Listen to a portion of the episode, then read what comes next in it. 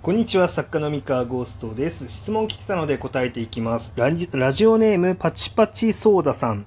えー、三河先生、こんにちは。えいつも楽しく勉強させていただいております。え早速の質問なのですが、新人賞の選評シートで、主人公に感情移入できないと評価されました。えー三河先生は、キャラに感情移入させる際に何を気をつけていますか？え教えていただけると幸いです。ということで、こちら答えていこうと思います。えー、キャラに感情移入。うーんと、まあ、ちょっと感情移入させるっていうのを一旦脇に置いといてですね、あの、選評シートで主人公に感情移入できないって言われた時に、え何が問題だったのかっていうのを、まあ、ちょっと整理したいなって思っております。で、まあ、これはね、その作品とその評価した人間のことを知らないと、まあ、ちょっとわかんない、あの、あの、言い切ることはできないんですけれども、えっ、とですね、まあ、感情移入できないって言われたときに、本当に直さなきゃいけないのってどこなのかっていう話で、これ難しいんですけど、キャラに感情移入できないってどういうことだみたいな。あの、これ、なんか言葉が一人歩きしちゃって、僕は勘違いされてるんじゃないかなって思うことがあるんですけど、まあ正直ですね、あの世の中のエンタメで感情移入できるから楽しめるって実はそんなにないと、まあ僕は思ってるんですね。で、あの、本当の意味で、本当の意味で感情移入ができるってなかなかないと思ってて、で、それはだって人間、なんか、こんなに価値観が多種多様で、いろんな人がいるわけじゃないですか。で、本当の意味で感情移入しようってなったら、まあ人格を持ってる人物って、なかなか難しいものがあるんですよね。本当の意味で感情移入しようと思ったら。うん。まあ、あのーまあ例えばですね、こう、自分は世界一のスポーツ選手になりたいんだみたいな。世界一足が速くなりたいんだっていう主人公がいたとして本当に感情移入できるのかって言ったらできないと思うんですよね。別に世界一足速くなりたくないしみたいな。あのそれってなんか100%感情移入させるっていうのは、まあまあ、無理なわけですよ。だけどじゃあ世界一足が速いアスリートになりたいんだっていう主人公が成立しないかって言えば別にするんですよね。で、この感情移入っていう言葉をなんか間違って解釈しちゃうと、ああ、じゃあ感情移入多くの人ができなきゃいけないから、世界一足が速いアスリートを目指す主人公はダメなんだなっていう結論付けちゃって、そういう作品を書かないってなっちゃいかねないんですけれども、僕はそれは正直間違ってると思ってるんですね。別に全然書いていいと思うんですよ世界一。足あの世界一足が速いアスリートを目指す主人公の話なんて別に全然成立すると思うんですがじゃあそのなんでそれが成立するのか。でその感情移入できるできないってつまりどういうことなのかっていう話をしたいと思います。であの感情移入っていう言葉にちょっと惑わされないでほしいんですが別にその主人公に100%共感できる必要もなければ、えーっと自分をあの読者自身が100%投影できるみたいなそういう必要は全くないです。全くないです。えなんだったら全く投影できない人物でも問題ないです。主人公は。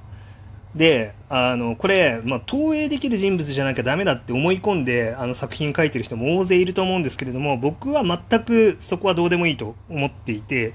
じゃあ感情移入できないこの主人公感情移入できないって言われてしまうパターンって何が問題なのかっていう話なんですけど僕は大まかに主人公が何を考えてるのかわからないだったりとか主人公の、えっと、目的がよくわからない。主人公がえっと、なんでこれをしててどこへ向かおうとしてるのかがわからないみたいなその主人公の性格だったりモチベーションが迷子になっちゃってる状態。あの読者にそれが伝わりやすいように伝えられていない時に感情移入できないっていう感想が、まあ、起こるんじゃないかというふうに僕は解釈しています、えーだから例えばですねあの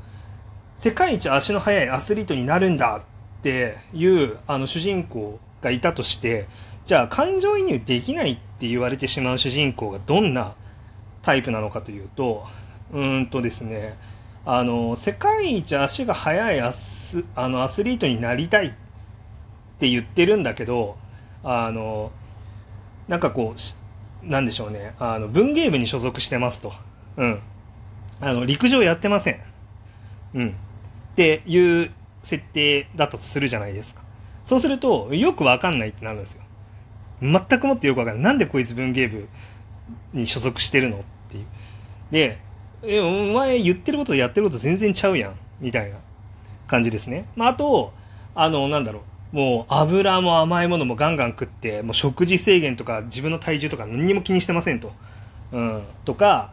あと、なんかこう、めっちゃ足が速い、クラスで一番足が速い、あの、やつがいて、そいつを見て主人公は何も思ってないと。何も悔しい思いとかしてない。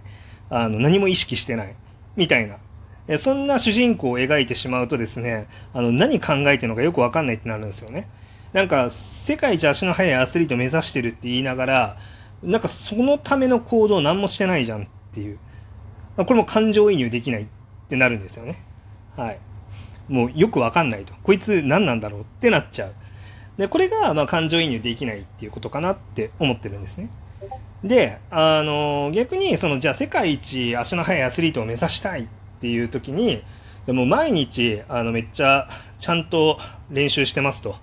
うん、であの足が速いライバルみたいなのがいたらなんかすごい意識しちゃうと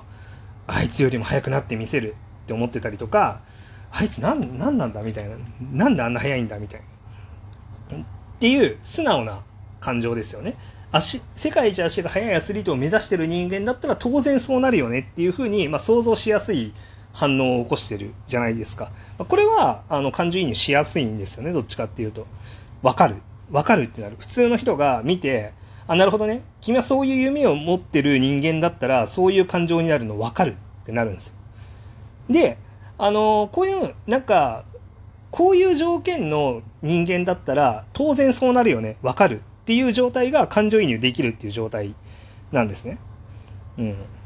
えただ、まあ、これって本当に入り口の入り口でしかない話で、まあ、こっからちょっと難しくなっていくのが、えー、っとですね、それはそれとして、なんで世界一あの足の速いあのアスリートになりたいのっていう疑問が生じるわけですね。で、これが、いや、なんかわかんないけど、こうなんか、天から自分は、あの、世界一足が速いアスリートになるべきだっていう、典型を受けたのである、みたいな主人公だと、ようわからんなってなるんですよ。なんだ典型受けるって。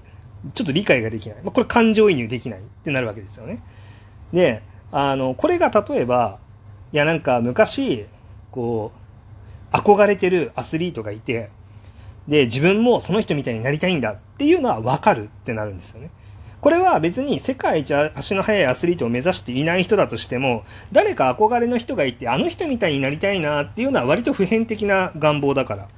だから、その、足が速いアスリートになるんだ、世界一足が速いアスリートになるんだっていうのは分かんなくても、それを抽象化していった、あの、要素は分かるっていうものだったら、まあ、共感できるんですよね。そう。だから、まあ、その一歩踏み込んで、じゃあそもそもなんで世界一足の速いアスリートになりたいんですかっていうこの動機の部分も、人に分かるって言ってもらいやすい動機と、分かんねえって言われちゃう動機もあると。で、まあ、さらにさらにもっと一歩踏み込むとですね、えー、とはいえ、世界一足の速いアスリートが陸上部に入ってて世界一を目指してますっていう設定、クソ面白くないんですね。なんでかっていうと、めちゃめちゃストレートなので、まあ、世の中にありふれている作品になってしまうと、もうなんか、もう 100, もう100万個ぐらいあるようなあの作品になってしまうわけですよ。で、ここでさっき、それわからんって言われちゃうよって言ってた、文芸部に所属してますみたいな。なぜかわからんけど、文芸部に所属してます。で、これ、あの、共感できないって言われちゃうアイデアなんですよ。普通にやるとね。なんだけど、この、世界一足の速いアスリートを目指している人間が、文芸部に所属しているということにものすごい説得力がある、あの、理由をつけることができたら、そう、まさに、あの、なるほど、その理由で文芸部に入ってたんだっってなる設定をつけることができれば、これは感情移入できるになるんですよ。ここが、あの、難しいところで、ただただ感情移入させればいいっていう風にやって、本当に自然な流ればっかり追求すると、本当につまんない作品になるんですけど、えっと、こう、一見感情移入できないものを、あの、その組み合わせはなんでそうなってるのかわからんっていう組み合わせにした上で、あ、なるほど、だからそうなんだっていう納得まで持っていくことができたら感情移入できるまで消化できるんですよね。で、あの、これが難しいのが、多分、新しいアイデアに挑戦してる人って感情移入できないって言われやすいんですよ。で、あの、新しいアイデアってストレートに繋がんないことがあるから、あの、感情移入できないになっちゃいがちなんだけど、ここをなるほど、それなら感情移入できるねっていうレベルまで、あの、引き上げることができたら、一歩、あの、抜きん出たものができるんですよね。で、逆に、あの、なんか感情移入ができることばっかりを最優先に考えて、まあ、じゃあこれだったらストレートだよねっていう風に作っていったら、確かに感情移入はできるけど、突き抜けたものにはならないっていうことになりがちかなっていう風に個人的には思っています。えー、なので、こうなんか感情移入できないっていう形になって、ちゃいがちなのは、多分無茶なことをしていて、その設定とかキャラクターの組み合わせとか立て付けで、ちょっと無茶なことをしていて、そのストレートに理解できないことをやっててね。で、なおかつ、それをストレート、あの、無茶な立て付けを、無茶なりにしっかりと読者に理解できるように、あの、味付けなり調整なりをできていない時に言われるっていうのが、まあ、この感情移入できないていう言葉なのかなっていうふうには僕はちょっと解釈してます。なので、あの、こう、要は、こいつがどういうや人間なのか、えっ、と、どういう時にどういう行動をする、こいつはこういうやつなんだから、こういう時にはこういう行動をするよね。っていうところに、いかにその読者が納得できる道筋、あの、線を引けるかっていう、そこを意識してもらえるといいんじゃないかなって思います。すごい難しい話なので、えー、頑張ってください。はい。以上です。